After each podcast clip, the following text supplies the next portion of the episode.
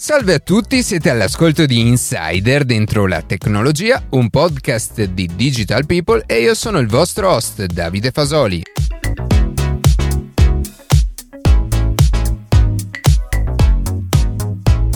Oggi capiremo che cos'è Tor e Mysterium VPN e come possono garantire una totale privacy, sicurezza e anonimato navigando nel web. Prima di passare alle notizie che più ci hanno colpito questa settimana, vi ricordo che potete seguirci su Instagram a chiocciola dentro la tecnologia, iscrivervi alla newsletter e ascoltare un nuovo episodio ogni sabato mattina su Spotify, Apple Podcast, Google Podcast oppure direttamente sul nostro sito.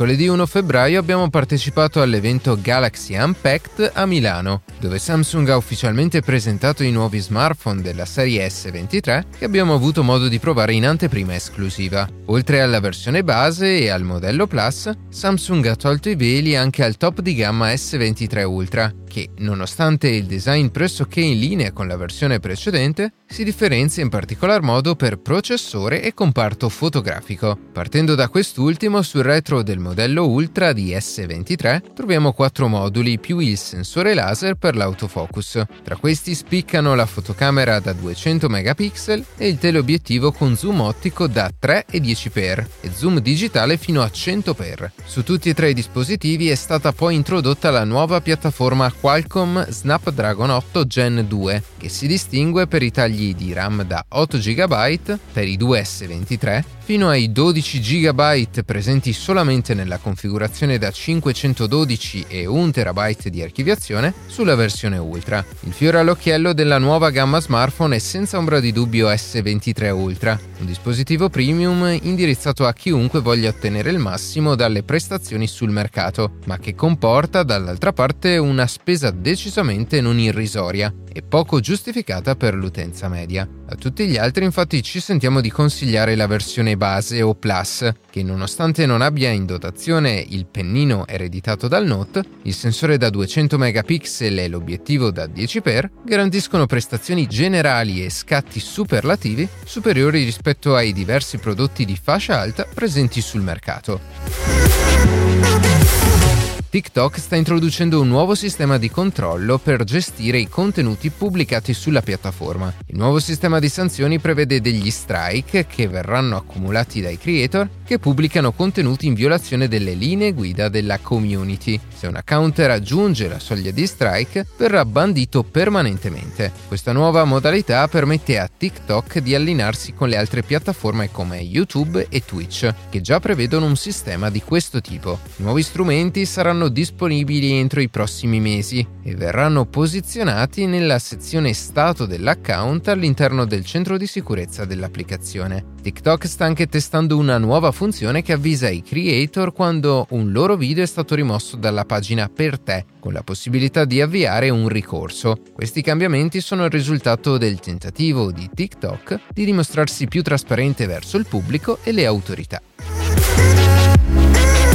Nelle ultime puntate abbiamo dedicato parte delle notizie per parlare degli sviluppi di ChatGPT, il chatbot di intelligenza artificiale sviluppato da OpenAI, che sta sempre più spopolando tanto che è in arrivo prossimamente un piano a pagamento per accedere al bot nella sua versione più potente. E ChatGPT sta venendo ormai abusato in molti settori, anche da studenti o giornalisti per fare il lavoro al posto loro. E sicuramente ChatGPT è uno strumento potentissimo e decisamente utile e consigliabile se non fosse che spesso l'output fornito dal bot non subisce alcun tipo di elaborazione. Per questo la stessa OpenAI ha messo a disposizione un altro strumento strumento chiamato AI Text Classifier, che è in grado di riconoscere se un testo è stato scritto da un essere umano o da un'intelligenza artificiale. In particolare il software richiede un testo di almeno mille caratteri e può riconoscere non solo i testi scritti da ChatGPT, ma anche quelli generati da altre intelligenze artificiali. Tuttavia la risposta dello strumento non è certa e può essere soggetta a errori o classificazioni sbagliate, ma la speranza è che questo sia comunque un freno all'utilizzo più scorretto di strumenti come ChatGPT.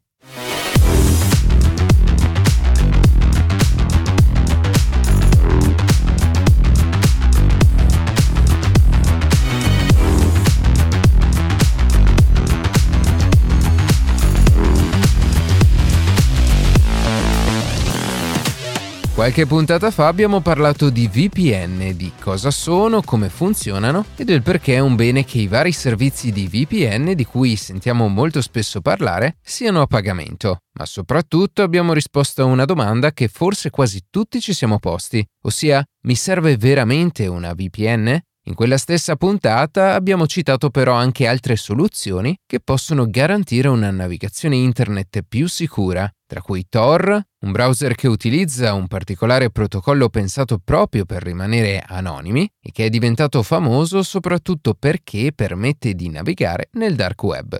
In questa puntata andremo proprio a capire come funziona il protocollo dietro Tor e come fa a garantire l'anonimato, ma cercheremo anche di capire cos'è il dark web e i pericoli che si celano dietro a questo mondo di internet sommerso. Ma dal momento che questa puntata vuole essere un viaggio intorno al mondo dell'anonimato online, riprenderemo anche il discorso delle VPN, andando a capire cos'è e come funziona Mysterium VPN, una particolare VPN decentralizzata che può garantire anonimato e sicurezza grazie alla tecnologia della blockchain e dunque senza fare affidamento ai più tradizionali servizi commerciali che abbiamo ormai imparato a conoscere. Ma partiamo parlando del browser Tor, che sta per The Onion Router ed è un programma sviluppato partendo dal più noto browser Mozilla Firefox, completamente gratuito e open source, diventato molto popolare soprattutto per il fatto che viene utilizzato per accedere a quello che viene definito dark web, l'internet sommerso. Tuttavia, il vero scopo con cui Tor è stato ideato e sviluppato non è tanto l'accesso al dark web, bensì garantire l'anonimato e la sicurezza online su qualsiasi pagina web. E per riuscirci utilizza uno speciale protocollo chiamato Onion Routing, e presto capiremo cosa c'entrano le cipolle con l'anonimato online. Sviluppato a metà degli anni 90 dalla Marina degli Stati Uniti e dalla DARPA proprio per proteggere l'intelligence degli Stati Uniti online e come spesso accade per le tecnologie sviluppate per scopi militari, tra l'altro così come è stato per lo stesso Internet, nei primi anni 2000 la tecnologia venne resa open source e disponibile quindi a tutti gratuitamente. La svolta però avvenne nel 2006 con la fondazione dell'organizzazione no profit di Onion Project, che da allora promuove e sviluppa il browser Tor e tutti i progetti ad esso collegati. Ma come funziona questo onion routing e quali sono gli accorgimenti che utilizza che permettono di navigare in internet anonimamente? Alla base di tutto, come tutte le tecnologie incentrate sulla sicurezza informatica, ovviamente, c'è la crittografia e in particolare il concetto di chiavi pubbliche e private, che tra l'altro è alla base delle normali connessioni a internet sicure quelle che quando navighiamo online, per capirci, hanno l'indirizzo che inizia per HTTPS, in sostanza, immaginiamo che Alice e Bob debbano scambiarsi un messaggio segreto, senza che nessun altro possa leggerlo o modificarlo, ma soprattutto facendo sì che se Bob riceve un messaggio da Alice, questo sia sicuro che il mittente sia proprio Alice. Il meccanismo è semplice. Alice e Bob hanno entrambi una coppia di chiavi, una segreta per se stessi e una pubblica da condividere. Un messaggio chiuso con la chiave segreta può essere aperto con la pubblica e viceversa. Quando Alice vuole inviare un messaggio a Bob, dunque lo chiude prima con la sua chiave segreta e poi con la chiave pubblica di Bob. In questo modo nessuno può leggere il messaggio se non Bob, che può aprirlo con la sua chiave segreta. E allo stesso tempo Bob è sicuro che il mittente sia proprio Alice, perché può aprirlo solo con la chiave pubblica di Alice e di nessun altro. Chiaramente poi ci sono tutti altri meccanismi ulteriori per rendere la comunicazione ancora più sicura, ma il funzionamento di base è questo. Ma torniamo alla rete Tor. Questa rete è costituita da tanti nodi, ossia dei server che chiunque può mettere a disposizione, attraverso cui vengono spedite richieste e risposte dal nostro PC ai vari server di Internet, ad esempio quelli di Google se vogliamo utilizzare il motore di ricerca. Connettendosi alla rete con il browser Tor, dunque, il browser scarica la lista di questi nodi e ne sceglie alcuni, solitamente due o tre, che costituiranno il tragitto dei dati. Tra questi c'è l'entry node, ossia il nodo immediatamente successivo al nostro PC. poi i nodi intermedi o middleman node e infine l'exit node, ossia il nodo che poi passerà il dato al server di destinazione. A questo punto, una volta decisi per quali nodi passerà il dato, il nostro PC, ossia il browser Tor, cripta la richiesta usando la chiave prima dell'exit node, poi del middle node e infine dell'entry node. Proprio come una cipolla, quindi, e da qui il nome Onion Routing, il dato viene incapsulato da diversi strati crittografici. In questo modo ogni nodo per cui passa il dato potrà togliere il proprio strato e conoscere solamente da chi l'ha ricevuto e verso chi è destinato. In questo modo nessun nodo può sapere se il nodo precedente è effettivamente il mittente o solo un altro nodo di passaggio. inoltre nessun nodo può conoscere cosa c'è effettivamente scritto nel messaggio, fatta eccezione per il nodo di uscita, che scarterà l'ultimo strato e manderà la richiesta al server di destinazione. E proprio per questo motivo i nodi di uscita non sono scelti a caso, bensì sono nodi attivi da tanto tempo e considerati quindi più affidabili. Inoltre il browser Tor attua ulteriori accortezze, come il blocco di tutte le richieste HTTP, quindi non sicure, proprio per evitare che anche il nodo di uscita non abbia accesso all'informazione. In questo modo nessuno conoscerà mai contemporaneamente il contenuto, il mittente e il destinatario delle richieste, raggiungendo lo scopo di rendere la navigazione completamente sicura e anonima.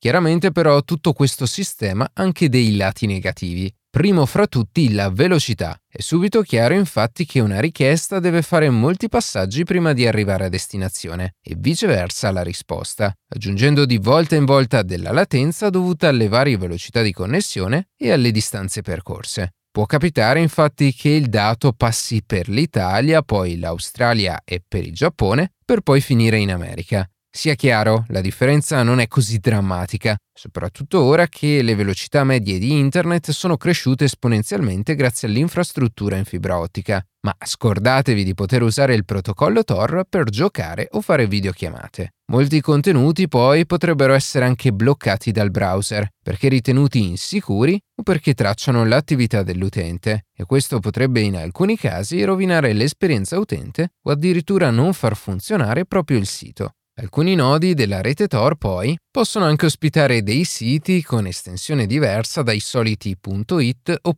.com, bensì con estensione .onion. Ed è proprio qui che arriviamo a parlare di dark web, il lato più oscuro di Internet. Innanzitutto possiamo immaginare il web come un enorme iceberg e la parte visibile fatta da miliardi e miliardi di pagine che vengono elencate dai motori di ricerca come Google o Bing è solo la minima parte. Oltre a questo infatti c'è quello che viene chiamato deep web, ossia il web nascosto, fatto da pagine ad esempio a cui si può accedere solo se si conosce l'indirizzo esatto file nascosti, pagine visibili solo dopo aver eseguito l'accesso ad un account o protetti da password e così via. E sul fondo dell'iceberg il dark web.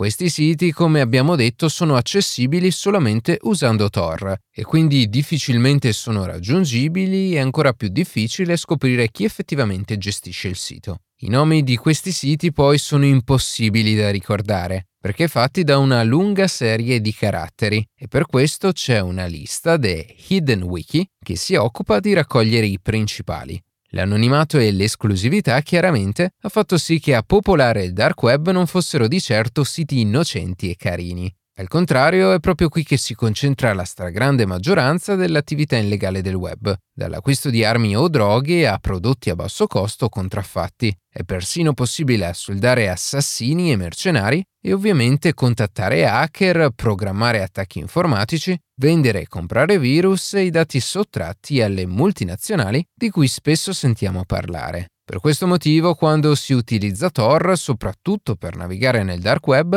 bisogna sempre stare molto attenti, in quanto sono siti estremamente pericolosi che, se utilizzati nel modo sbagliato o da persone che non sanno quello che fanno, potrebbero avere conseguenze anche disastrose. Come abbiamo detto, però, Tor non è certo l'unico modo per navigare online garantendo sicurezza e anonimato, ma sicuramente è il più famoso e utilizzato. A inizio puntata abbiamo infatti citato un ulteriore servizio, ossia la Mysterium VPN. Nella puntata delle VPN abbiamo già spiegato ampiamente cosa sono e come funzionano le VPN, le Virtual Private Networks. E in che modo viene usata questa tecnologia da servizi come NordVPN o Surfshark VPN per garantire anonimato, sicurezza o per accedere a vari siti facendo finta di essere in zone del mondo totalmente diverse dalla nostra. Nella stessa puntata abbiamo messo in luce come questi servizi abbiano potenzialmente accesso ai nostri dati e potrebbero vedere ciò che facciamo e i siti che visitiamo. Di fatto, quando usiamo uno di questi servizi VPN, compiamo un atto di fede, anche se nel tempo la sicurezza e l'anonimato è stato ampiamente confermato e verificato. Ma se esistesse una VPN decentralizzata, costituita non da una serie di server di proprietà di una singola azienda, bensì di nodi messi a disposizione da noi come utenti, questa VPN esiste ed è proprio un mysterium. Il funzionamento è molto semplice. Come detto, i server possono essere messi a disposizione da utenti normali come noi, scaricando, configurando e tenendo attivo uno speciale software. Gli altri utenti che vogliono usare questa VPN quindi possono scegliere la località e verrà usato uno di questi server decentralizzati. Tutte le connessioni saranno chiaramente criptate e protette, per far sì che nessuno possa accedere alle informazioni.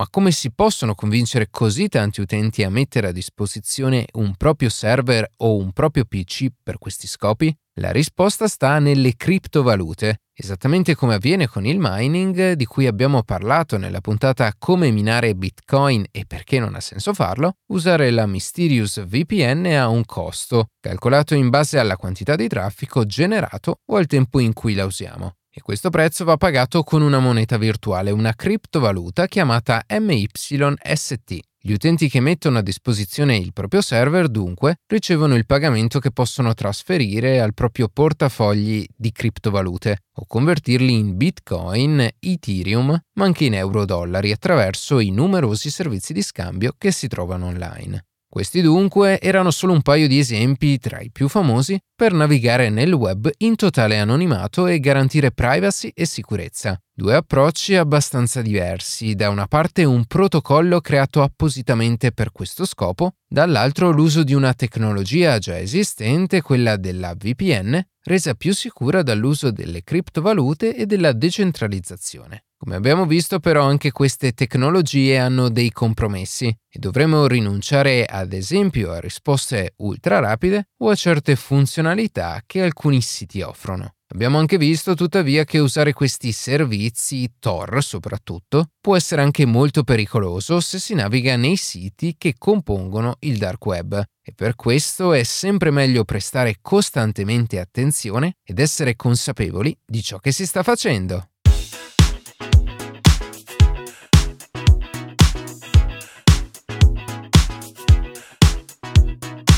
E così si conclude questa puntata di Insider dentro la tecnologia. Io ringrazio come sempre la redazione e in special modo Matteo Gallo e Luca Martinelli che ogni sabato mattina ci permettono di pubblicare un nuovo episodio. Per qualsiasi tipo di domanda o suggerimento scriveteci a redazione chioccioladentrolatecnologia.it, seguiteci su Instagram a chioccioladentrolatecnologia dove durante la settimana pubblichiamo notizie e approfondimenti. Qualsiasi caso nella descrizione della puntata troverete tutti i nostri social. Se trovate interessante il podcast condividetelo che per noi è un ottimo modo per crescere e non dimenticate di farci pubblicità. Noi ci sentiamo la settimana prossima.